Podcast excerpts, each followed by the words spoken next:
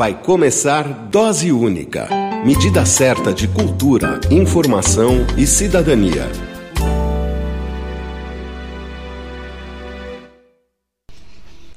Começou com vinheta nova, que chique! Depois eu conto mais sobre esse presente que o Dose Única ganhou. Olá, eu espero que vocês estejam bem e se protegendo, aguardando aí a imunização. Este é o segundo episódio do Dose Única na Rádio da Rua, o som da cidadania. Começo agradecendo o carinho, força e incentivo de todos que me deram retorno após a estreia do Dose Única na semana passada. Eu escolhi três mensagens é, dos amigos representando todos, né? É, esse carinho que recebi aí na semana passada é, com o programa do Dose Única. Eu vou ler as mensagens do Mariano Gaioski, a Lourdes Silva e o Mauro Quadros. O Mariano Gaioski, ele escreveu: Dose única, dose certa, é o que precisamos neste momento. É chamado para mais vida nas situações de limite do ser humano. Forças aí, Cláudia. Deus abençoe essa jornada em favor da vida, do bem, da justiça e da paz. A Lourdes Silva escreveu: a vida se alimenta de bons desafios. Como diz Guimarães Rosa, o que ela quer da gente é coragem. E o Mauro Quadros mandou um áudio. Eu vou partilhar aqui com vocês esse áudio que ele mandou. Escutem aí. Eu tenho certeza que o Dose Única, medida certa, informação, cultura e cidadania, vai ser a vacina sobre medida contra a mediocridade e a politização, né, de uma situação caótica em que o Brasil vive. Né? Sucesso, sucesso, muito sucesso. Pois é, com esse carinho, incentivo, eu só tenho mesmo é que agradecer a cada um de vocês, tá? Muito obrigada pelo carinho, pela torcida, e nós estamos de mãos dadas aqui, todos vocês, estamos juntos aqui para a gente seguir nessa, nessa caminhada. Sintam-se aí abraçados, acarinhados por mim, tá bom? E seguimos em frente na rádio do Papo Reto, que fortalece o som da cidadania.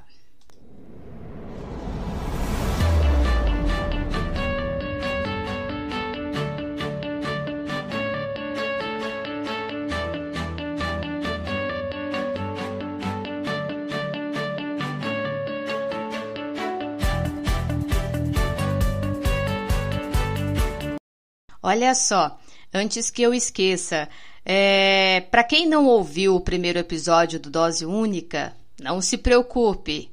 Em breve eu vou disponibilizar os episódios nas plataformas de streaming.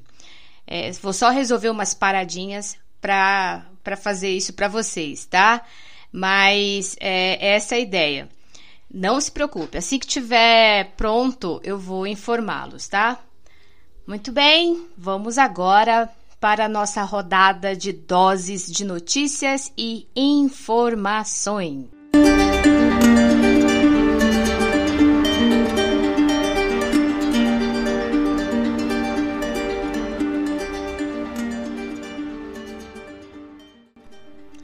CONDEP realizou audiência pública sobre a covid dezenove no estado de São Paulo. O Conselho Estadual de Defesa dos Direitos da Pessoa Humana no estado de São Paulo, CONDEP, com apoio da O A B, no dia vinte e sete de abril, debateu com especialistas, representantes do Ministério Público, do Governo do Estado e Sociedade Civil, políticas de vacinação, distanciamento e medidas emergenciais. Para o presidente do CONDEP, Dimitri Salles, o objetivo é garantir o direito à vida da população frente à crise sanitária. A audiência pública, ela teve início, a ideia da audiência pública, é, quando nós, o Conselho, percebemos é, não só a dura realidade que atravessa o país, e especialmente o estado de São Paulo, mas que também o Conselho foi atravessado pela pandemia da covid dezenove. Que nós, do CONDEP, sempre nos pautamos pela proteção, a, a, a defesa e a proteção aos direitos humanos, entendendo a necessidade de, em havendo a sua violação, buscar a responsabilização das pessoas que eventualmente cometam violação e também buscar a reparação a quem foi vítima da, é, da, da violação do seu direito humano. O que temos entendido é que a pandemia tem violado muitos direitos humanos, e especialmente o direito humano à vida, direito fundamental, direito essencial para cada uma e cada um de nós. E é nessa perspectiva do dever da reparação, de adotar as medidas que possam proteger as pessoas, que nós abrimos essa audiência pública, é, comprometendo, nos comprometendo para que os debates que aqui foram travados possam resultar em indicativos para políticas públicas que serão encaminhados aos órgãos do Estado de São Paulo, mas, sobretudo, reforçando o compromisso de seguirmos defendendo os direitos humanos na sua integralidade. Entre os participantes estavam presentes Dimas Covas, presidente do Instituto Butantan, e Natália Pasternak, do Instituto Questão de Ciência. Ambos falaram sobre a política de vacinação. Dimas Covas falou dos esforços do Instituto em fornecer oitenta por cento das vacinas no país e da expectativa da nova vacina, a Butanvac. Bom, rigorosamente, o Butantan tem cumprido o seu contrato com o Ministério, com um pequeno atraso, é, dado a dependência da chegada da matéria-prima é, da China, e tem sido responsável aí por mais de oitenta por cento das vacinas que estão sendo usadas no Brasil nesse momento, né? Então, esse nosso esforço tem sido é, muito grande no sentido de permitir que essas vacinas cheguem o mais rapidamente possível é, aos postos de vacinação. Não é um esforço trivial, né? não é um esforço trivial, e vemos que o Brasil está com muita dificuldade, né? com muita dificuldade. Quer dizer, obviamente que somente as vacinas contratadas pelo Ministério em relação à vacina do Butantan não serão suficientes para atender aí toda a necessidade disposta pelo Programa Nacional de Imunização. O Butantan tem uma segunda alternativa, que foi ontem anunciado o início de produção de uma vacina chamada Butanvac, que é uma vacina em desenvolvimento, e que, portanto, ainda vai levar um tempo para essa vacina ser devidamente autorizada pela nossa Anvisa. É uma previsão para setembro, né, para mais para o último trimestre desse ano, né, essa autorização, mas, de qualquer maneira, o Butantan tem o total domínio dessa tecnologia e já tem uma produção em andamento. Seguindo no debate de políticas de vacinação, Natália Pasternak, do Instituto Questão de Ciência, criticou a falta de campanha publicitária por parte do Ministério da Saúde. Então, o que eu gostaria de chamar atenção aqui é que não existe vacinação sem campanha. E nós não estamos vendo diretamente do governo federal e do P N I campanhas publicitárias que realmente informem e chamem a população para vacinar, esclarecendo sobre a importância das vacinas, a segurança, o calendário, os grupos prioritários, o regime de doses. Tudo isso precisa ser constantemente comunicado e repetido para a população, com campanhas publicitárias que sejam idealizadas e geridas diretamente pelos órgãos federais, pelo Programa Nacional de Imunizações, pelo Ministério da Saúde.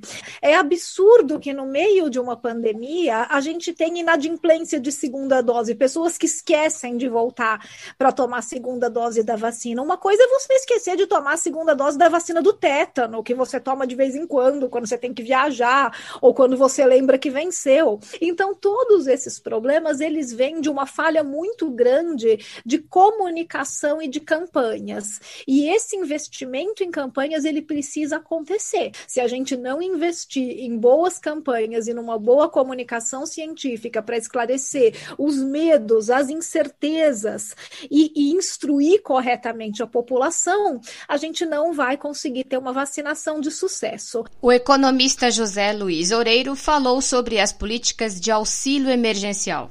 Ele considera que o valor está, que está sendo pago é insuficiente e que é responsabilidade da União e não dos estados em garantir um programa de auxílio emergencial e que a sociedade deve cobrar o governo federal. O problema é que a P E C, né, emergencial, que permitiu a reedição do, do, do auxílio emergencial, prevê um valor de apenas quarenta e quatro bilhões de reais. O que, grosso modo, dá para quatro meses. Na verdade, se esses quarenta e quatro bilhões forem gastos em quatro meses, são onze bilhões de reais por mês. onze bilhões de reais é vinte e cinco por cento do que nós gastávamos em abril, maio, junho e julho do ano passado. Na verdade, é um valor muito menor e por um contingente muito menor da população brasileira. Né?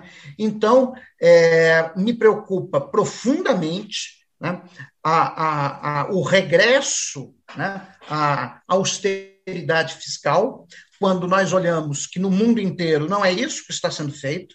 Portanto, ainda mais num quadro em que eu tenho uma pandemia, eu preciso ajudar essas pessoas, eu preciso fazer um grande programa de resgate das pessoas. E quem pode fazer isso em larga escala é o governo federal.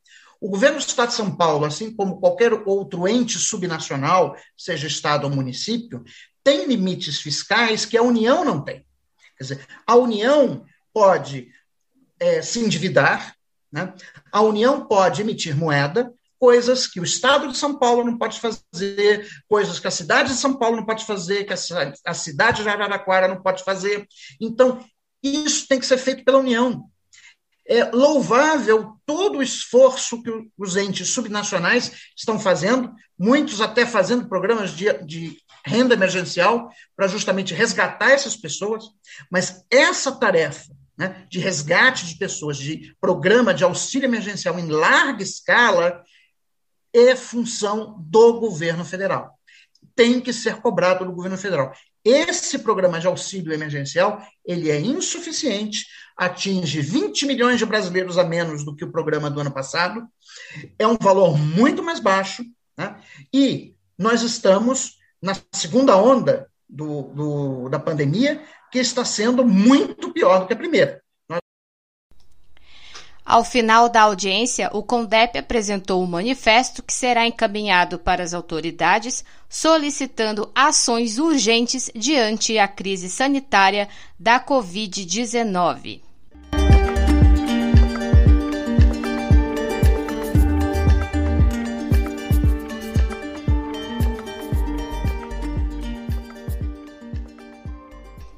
Comissão dos Direitos Humanos aprova Observatório da Fome. A Comissão dos Direitos Humanos da Câmara Municipal de São Paulo aprovou dia vinte e nove de abril o requerimento que cria o observatório. O objetivo é analisar, monitorar e sistematizar as informações e demandas em diálogo com os movimentos sociais, entidades, coletivos, grupos e demais organizações da sociedade civil em relação ao combate à fome. A criação do observatório é reflexo dos debates realizados durante a audiência pública que discutiu a segurança alimentar no início de abril. A criação desse observatório é algo concreto que contempla a lei federal. A segurança alimentar está assegurada na Lei onze mil trezentos e quarenta e seis, dois mil e seis, que define como: a segurança alimentar é a realização do direito de todos ao acesso regular e permanente a alimentos de qualidade em quantidade suficiente, sem comprometer o acesso de outras necessidades essenciais, tendo como base práticas alimentares e promotoras de saúde que respeitem a diversidade cultural e que sejam ambientes cultural, econômico e socialmente sustentáveis.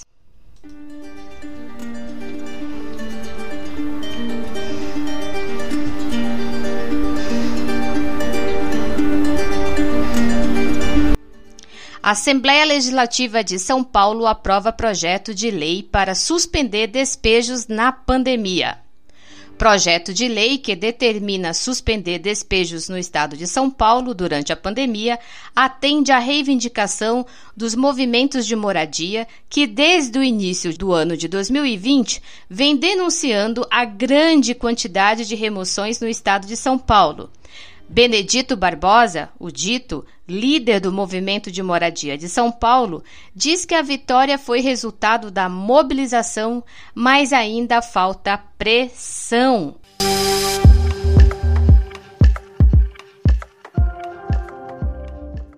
O P L suspende, né, todos os despejos e remoções aqui no estado de São Paulo, despejos judiciais, remoções administrativas, que atinge especialmente a população em situação de rua. E é por causa dessa articulação, dessa unidade dos movimentos, que eu acredito que nós tenhamos conseguido aprovar, né? Claro, a partir da proposição dos nossos deputados na Assembleia Legislativa, aprovar esse projeto de lei tão importante, né? E, e nossa mobilização também, né? Formas de pressão, né? Então vai ser fundamental a nossa pressão pela aprovação. Tem pendente duas emendas para serem votadas, e depois a sanção desse projeto pelo governador João Dória.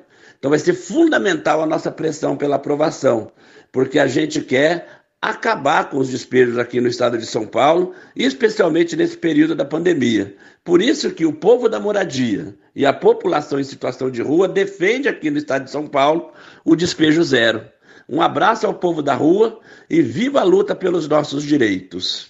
O projeto que já tramitava na Assembleia há praticamente um ano, obteve quarenta e quatro votos favoráveis, contra dez votos desfavoráveis e três abstenções. Ainda restam dois artigos que precisam ser votados, referente à suspensão de multas contratuais e o outro que estipula que a vigência da lei seja estendida por mais noventa dias, além da duração do estado de calamidade pública.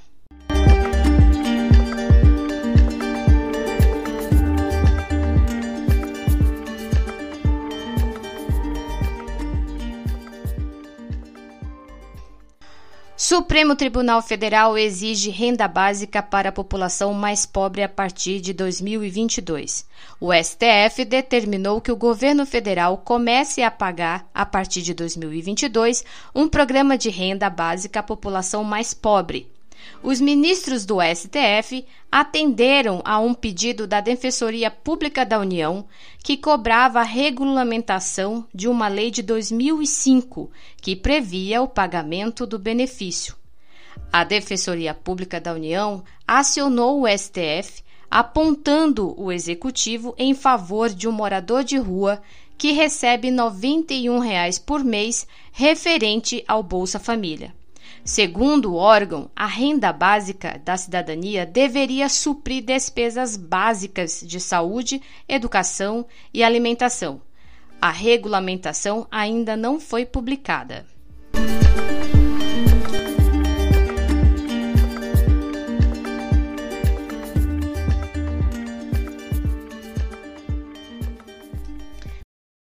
Chegou ao Brasil o primeiro lote de vacinas da Pfizer. O primeiro lote de um milhão de doses de vacinas da Pfizer chegaram no final do mês de abril. As doses serão distribuídas aos vinte e seis estados e ao Distrito Federal. Segundo o Ministério da Saúde, a orientação é que sejam priorizadas as capitais devido às condições de armazenamento da vacina, que exige temperaturas muito baixas. Conforme o Ministério da Saúde, os entes federados receberão de forma proporcional e igualitária. Os frascos serão entregues em temperaturas entre menos vinte e cinco graus e quinze graus, cuja conservação pode ser feita apenas durante catorze dias. Após entrar na rede de frio, com temperaturas de armazenamento entre dois graus Celsius e oito graus Celsius, o prazo para aplicação é de cinco dias.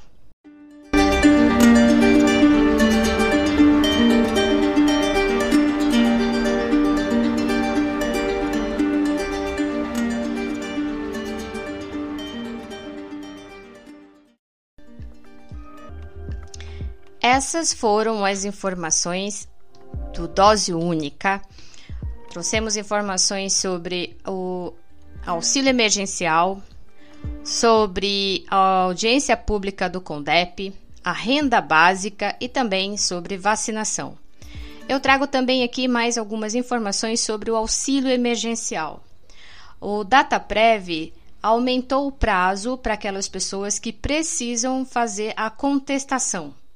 A contestação ela é feita pelo site da mesma forma como é feito a consulta, né? O sistema é, do Dataprev ele só vai aceitar critérios que são, que são passíveis dentro daquilo que está na lei da, do auxílio emergencial. Então, neste caso, quem, quem teve é, o direito negado, basta é, entrar no site e clicar na solicitação de contestação. Quando é feita essa contestação, o Dataprev ele vai fazer uma reanálise desse cadastro e, de acordo com as novas informações que, que tem lá do trabalhador, ele vai dar um prazo para que é, dê uma resposta, né? E por isso que é muito importante que vocês façam essa contestação. E esse portal ele está disponível, então aquelas pessoas, por acaso, é, receberam um auxílio emergencial é, até o mês de dezembro, que tem direito, é, tiveram esse direito negado de receber agora nesse auxílio emergencial de dois mil e vinte e um, por favor, procurem o site do, do Dataprev, façam a contestação e mesmo se tiver algum outro problema, eu acho bom procurar a Defensoria Pública. A gente precisa correr atrás desse direito, a gente não pode deixar passar.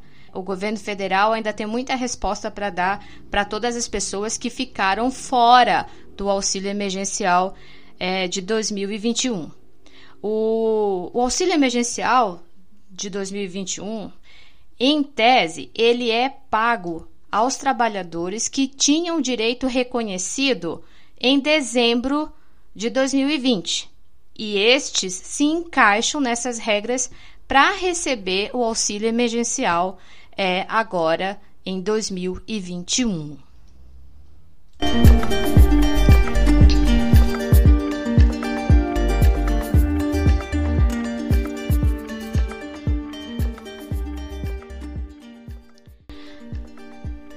Falando um pouco aí sobre renda básica, né? Eu achei muito importante essa informação, que essa determinação do Supremo é, Federal. Vamos aguardar, é, vamos exigir também, ficar de olho nessa exigência. E mesmo que a gente tenha aí uma C P I da covid dezenove aberta, né? É, do qual eu não espero muita coisa, talvez só... É, vai fazer uma grande raiva, enfim, nós estamos tão desacreditados da, das C P Is no Brasil pelo seu histórico, né?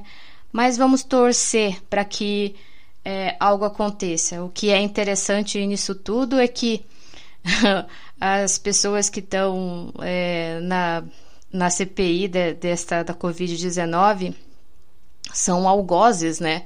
É, da política nacional em outros governos, né? É, a gente fica bem, bem pensativo, principalmente o, o relator da, da covid dezenove. Enfim, é, são comentários que a gente precisa fazer por aqui.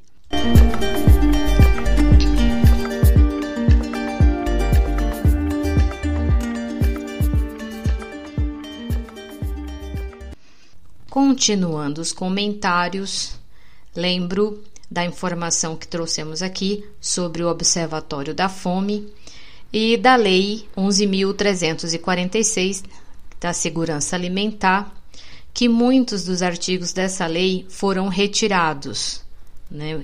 Também muitas pessoas não conhecem ou talvez nem saibam da existência dessa lei, que é muito importante, é, principalmente para as situações que nós estamos É, de miséria. Bom, estas informações e notícias que vocês acabaram de ouvir, além das produções independentes do Dose Única, teve também como fonte a Lesp, Câmara Municipal de São Paulo, CONDEP, Agência Brasil, Portal de Notícias G um e Carta Capital.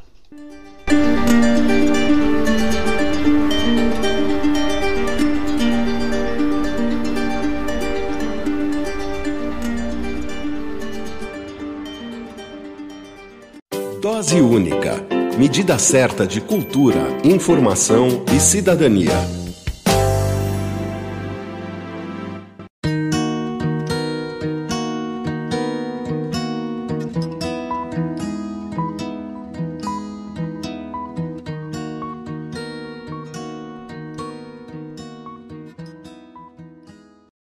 Na coluna do Dose Única, vamos pensar um pouco sobre fé e razão, uma constância em nossas vidas.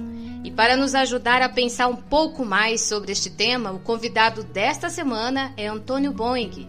Ele é professor com licenciatura em filosofia, mestre em teologia e doutor em ciências da religião. Antônio, bem-vindo ao Dose Única, bem-vindo aqui na Rádio da Rua, essa rádio que acolhe a todas e a todos. Tua presença aqui é uma alegria pra gente. E você é o primeiro convidado do Dose Única aqui na Rádio da Rua. Seja bem-vindo, Antônio. Bom dia, Cláudia, bom dia a todos os ouvintes. Para mim é um prazer também imenso poder dialogar com vocês e parabéns por essa iniciativa do Dose Única nesses tempos que tanto precisa de uma reflexão, de um posicionamento para melhorar o nosso assentamento no mundo. Para mim é um prazer também poder dialogar sobre isso. Obrigada, Antônio. Pois é, Antônio, é, um, é momento para se refletir mesmo. Nós já perdemos aí mais de quatrocentas mil vidas nesse, nesse um ano e pouco de pandemia. Mas, Antônio, falando exatamente sobre fé, sobre razão, é, nós estamos, como eu te falei, há mais de um ano, a gente está vivendo angústias, nós estamos vivendo dores, nós estamos vivendo perdas, nós estamos vivendo o negacionismo, é, desemprego, fome. E também, ao mesmo tempo, nós estamos agarrados em uma esperança. E essa esperança, ela está no formato também de uma vacina. E com tudo isso, é o que cada um de nós está vivendo, é a fé e, e, a, e a razão, ela pode ser o equilíbrio? O Cláudia, é muito importante essa questão que você coloca e essa preocupação, mas se nós olharmos fé e razão, é muito importante nós voltarmos na tradição judaica cristã, em que a preocupação básica da tradição judaica cristã é organizar a nossa hospedagem no mundo. Tanto que se utiliza muito a palavra assentamento. Essa palavra é muito usada pelo movimento sem terra, o movimento sem teto, não é? Assentados, não é? A grande questão nossa é nós crescermos na consciência de que todos nós somos hóspedes passageiros. E, infelizmente, nós estamos estragando a nossa hospedaria, por isso criamos relações muito tóxicas. O que, que são relações tóxicas? É o fundamentalismo, é o sectarismo, é a intolerância, é o desrespeito ao outro, é... é, é E quanto mais frágil alguém é na sua identidade, ela vai buscar inimigos, ou vai criar inimigos. É o que nós estamos vivenciando hoje. Em vez de se focar para que todos estejam bem assentados no mundo, no sentido assim, de ter consciência dessa, dessa temporalidade, quer dizer que nós não somos perenes. A ideia do privado, ela é perversa, porque a pessoa se apropria de alguns pequenos espaços e ela acha que ela é dona. E aí resulta no quê, Cláudia? Na autoverdade, né? A autoglorificação, a autovalorização. Quer dizer, a pessoa pensa que ela é dona da verdade. Então, nós precisamos avançar, oh, Cláudia, no sentido de entender essa nossa... esse nosso limite, que essa passagem é rápida para nós organizarmos o mundo a partir de relações não normais, porque a normalidade está sendo patológica. Então, nós precisamos organizar relações saudáveis, fundamentadas no respeito à dignidade de cada ser humano. E aí a fé e a razão são fundamentais. E essa fé e a, essa razão, nesse assentamento, esse assentamento que você fala é muito bonito, né? O assentamento ao coração, ao assentamento físico, de fato, né? Como equilibrar essa, esse assentamento é, nesse atual cenário que a gente está vivendo, em que as pessoas não acreditam na esperança? E isso me fez pensar um pouco, porque razão é a causa e efeito, né? Ela é a definição humana, causa e efeito. E a fé, ela é, ela é uma hipótese, né? É a hipótese da, assim, absoluta daquilo que eu confio, daquilo que eu acredito. E me fez pensar, Antônio, é, também em Aristóteles, né? Porque Aristóteles, ele contribuiu para a ciência muito, né? Na biologia, na física, mas ele nunca deixou de lado a, a questão humana, né? A área de humanas. E diante de tudo isso que a gente vive, e essa descrença, como que nós podemos trazer para esse assentamento a fé? O Cláudio, o que você coloca, né, a partir de Aristóteles e também da tua percepção da realidade é extremamente relevante, porque um dos grandes problemas, e isso muitos filósofos não uh, souberam lidar muito bem, mas um problema histórico qual foi?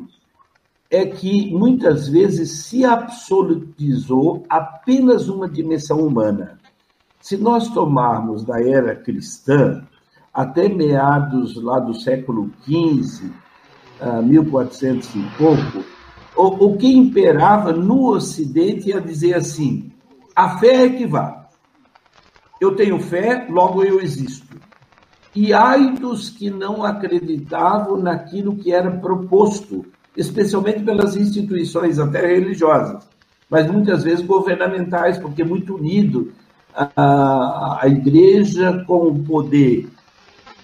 O movimento da modernidade trouxe o, o que você coloca como preocupação, dizendo, opa, a fé, eu não existo só porque eu tenho fé, eu existo porque eu penso, penso logo existo. Só que aí, qual foi o desafio da razão? Ela pendeu, como se a gente pegasse um pêndulo, ela foi para um outro lado e desconsiderou a fé, dizendo agora o que vai mudar o mundo, o que vai melhorar o mundo é só a razão. A ciência vai dar conta de tudo, você não precisa de fé, você não precisa de religião. E aí deu no que deu, porque o penso logo existo foi transformado em domino logo existo, conquisto logo existo, me aproprio dos bens, logo eu existo, eu participo do mercado, então eu existo. E, a, e na atualidade, que alguns autores chamam já da, de uma pós-modernidade, o pêndulo foi numa outra direção, que é sinto logo existo. Olha que equívoco, né? Nem o creio logo existo deu conta, nem o penso logo existo deu conta, e o sinto logo existo também não dá conta. Porque nós estamos vendo a violência feita, especialmente contra mulheres, né, Cláudia? Porque não utiliza a razão e nem utiliza a fé. Então a saída é, que você coloca muito bem, é um equilíbrio. Mas o nosso projeto humano é infinito. Aí entra a fé. É que dá sentido para o assentamento. Nós precisamos também utilizar bem a nossa razão para entender nossa fé e entender nossas emoções. Muito bom a gente ouvir essa, essa reflexão. Não é fácil, não, a gente pensar nessas três palavrinhas e exercer diariamente, mas é necessário, principalmente nesse momento, que a gente procure a pensar e estudar. Não é difícil a gente poder parar um pouco, pensar no direito do outro, construir relações. E a esperança que eu tenho é que a gente trabalhe mais a esperança. Praticar o esperançar. E eu falo praticar, exercer o verbo esperançar. Muito obrigada, Antônio, pela tua contribuição aqui no Dose Única, na Rádio da Rua. E agora, para fechar, eu quero que... deixar aqui um pouco da tua esperança. Esse verbo esperançar é fabuloso. né? Porque ele é dinâmico, é um verbo no infinitivo e ele nos chama para uma missão. E você falando, Cláudio, eu estava lembrando de um uh, monge budista vietnamita, Thich Nhat Hanh, é o nome dele. Ele usa uma palavra que para nós eu acho que é fundamental hoje, que nós intersomos. Inter, Olha que legal. Intersomos. Inter, somos, intersomos. Por isso, o nosso projeto de esperançar tem que interser. Ou a gente coloca também, digamos, intersendo. Intersendo. Como que nós vamos intersendo no mundo? A partir das relações, e aí você coloca bem a palavra esperançar, e a gente poderia colocar a palavra justiçar. Justiça. É, justiçar. Também a justiçar. justiça... É, então, a nossa esperança tem que, tem que nos remeter a sermos justos. E como que nós vamos ser, vamos ser justos? Quando temos consciência de que nós só podemos ser se nós intersomos. Ninguém vai garantir a sua esperança, vai garantir a justiça isolados. Por isso, parabéns por esse trabalho, né, de vocês. Eu acho que é fantástico isso, porque ele amplia essa, esse esperançar e o justiçar, que tem como base fundamental a caridade e o amor. Oh, é. Antônio, que maravilha! Vamos praticar, é. então, essas palavras. Assentar, interceder, né? Esperançar e o intersomos. Exatamente. Mas legal.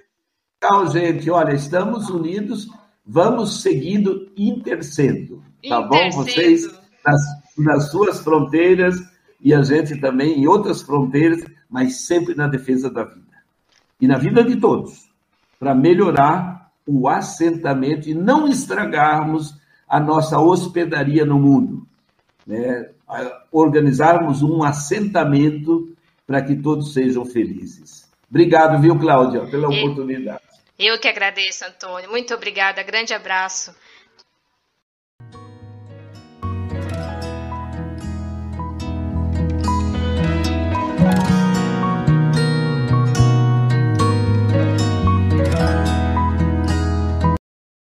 Dose Única. Medida certa de cultura, informação e cidadania.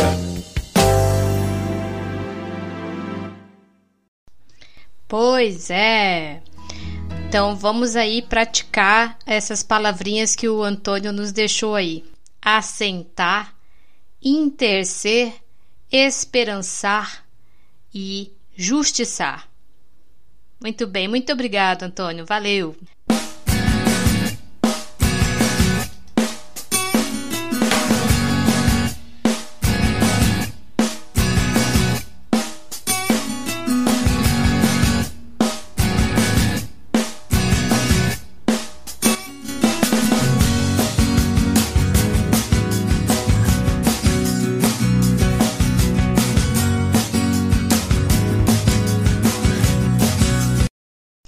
E seguindo com Dose de Cultura.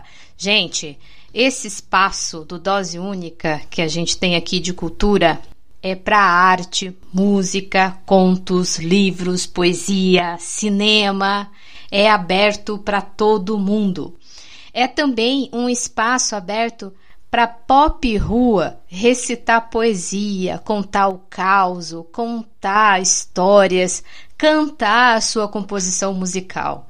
No episódio anterior é, do Dose Única, o poeta mineiro Washington Reis, que já viveu nas calçadas de São Paulo e a própria poesia o resgatou, partilhou aqui o poema Um Cara da Rua, número dezenove, o número da morte. Bem forte essa poesia. E quem não ouviu, vale muito, hein? Hoje nós vamos ouvir a poesia... É do Washington, né? Outra poesia, que é O Caçador. Manda aí, Washington!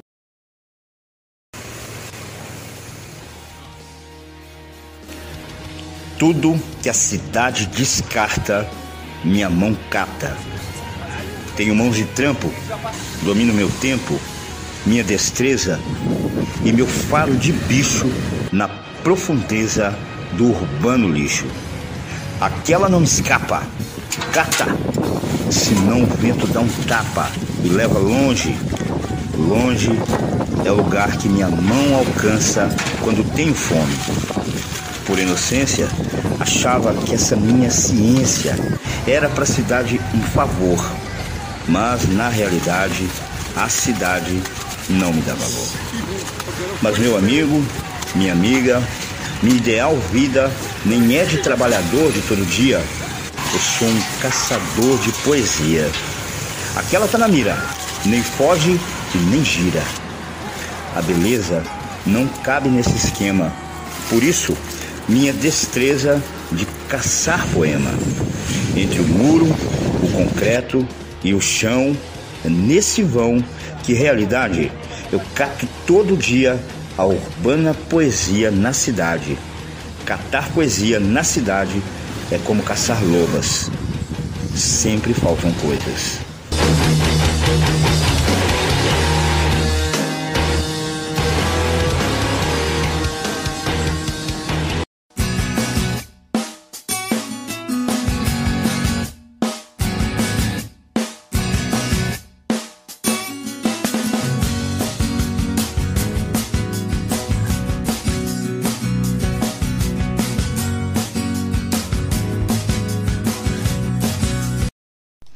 E hoje nós temos recado da Pop Rua. Pop Rua, fala Pop Rua, fala povo. Também é um espaço para o povo, para Pop Rua, para quem quiser dar o seu recado à sociedade. E hoje temos recado aí da Pop Rua. Vamos ouvir. É, meu nome é Roseli Kramer, eu sou do Comitê Pop Rua. Sou conselheira, represento aqui Santo Amaro e justamente por aqui Santo Amaro e como nas periferias não tem nada, né? Não é feito nada. E os direitos fundamentais, que são o direito de você se alimentar, ter moradia, acolhida, água, não tem. E a gente só faz uns trabalhos aqui com voluntariado mesmo, que põe a mão na massa, que dá banho, alimentação, médicos e tudo. E é o que está faltando, né, do nosso governo, é pôr a mão na massa, né, e trabalhar pelo Pop Rua e pelos direitos fundamentais que é vida, né, que falha, que a gente não tem, né, esse respaldo. Só temos a nossa sociedade que se mobiliza em fazer algo diferente, né, fazer o necessário nessa pandemia que está cada vez mais agravado, já passamos de um ano, e está ficando pior, né? Porque não tem dinheiro, a população está com fome e não tem onde ficar, né? E muitos têm casa, mas não tem como alimentar os seus filhos dentro de casa. Então, a nossa sociedade está abandonada. Oi, bom dia, eu sou Átila, estou conselheiro pela Secretaria Municipal de Direitos Humanos até dois mil e vinte e dois. Estou aqui em Santo Amaro e o que eu tenho notado bastante aqui é a precarização, é o sucateamento da rede de acolhimento aqui de Santo Amaro. E a gente precisa fazer alguma coisa, né? Eu tenho sugerido que a gente organizasse um fórum aqui da região para a gente mapear todas essas questões com relação ao Papo Rua. E é isso. Vamos continuar trabalhando, não só aqui por Santo Amaro, mas por toda essa população de São Paulo. E contamos com a ajuda aí das pessoas, né? Na solidariedade, aproveito para agradecer todas elas. E tamo junto. Dose Única, medida certa de cultura, informação e cidadania. Pois é, esse foi o recado aí da Pop Rua de Santo Amaro. Esse espaço também é seu. Bom, meus amigos, por hoje é só. Semana que vem tem mais. E eu me despeço agradecendo e apresentando meu amigo Michel Freiderson. Lembra das vinhetas novas que eu falei no início do, do, do episódio? Então, Michel foi quem produziu as novas vinhetas do Dose Única, fez a voz, o arranjo, a criação, é todinha dele. E eu fiquei mega feliz com esse presente. Michel, muito, muito obrigada, viu? Obrigada mesmo. E o Michel, gente, ele é pianista, compositor, arranjador e também locutor. Essa é, o, é a última revelação dele. Muito obrigada, querido. O Dose Única fica por aqui e vocês ficam com a música Ciranda do Indaiá. É uma letra do Ivan Liz e a composição musical é do Michel Freiderson. Tchau, gente. Até o próximo.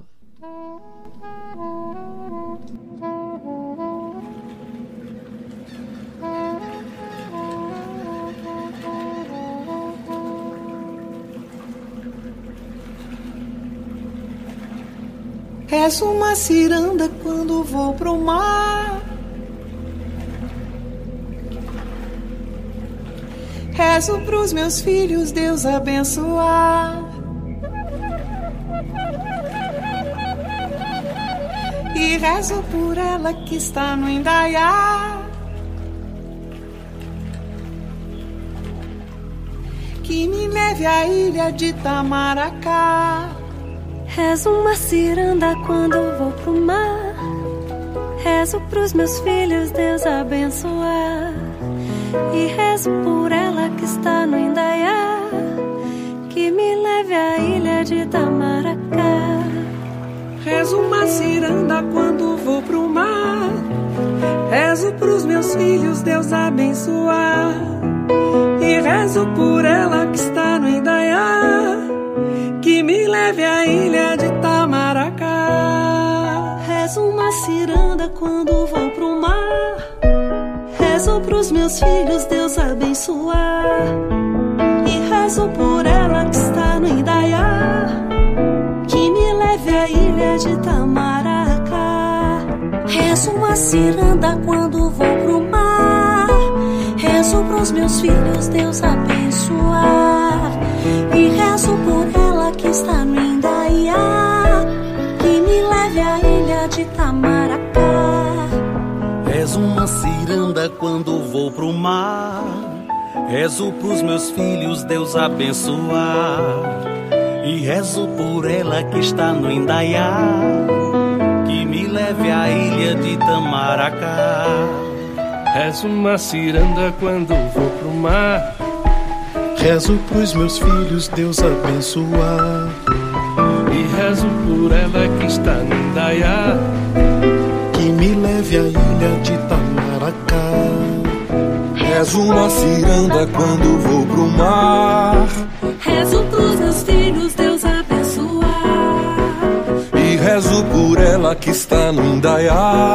Rezo pros meus filhos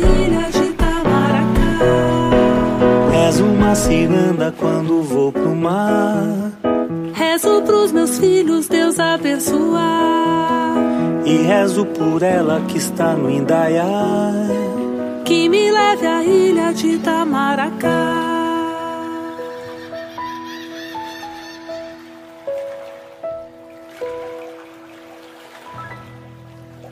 Rezo uma ciranda quando vou pro mar.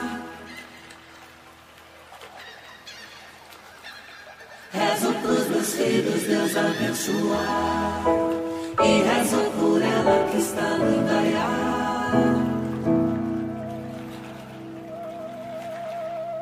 que me leve à ilha de Itamaracá. E rezo por ela que está no Indaiá. Que me leve à ilha de Itamaracá. Dose Única. Medida certa de cultura, informação e cidadania.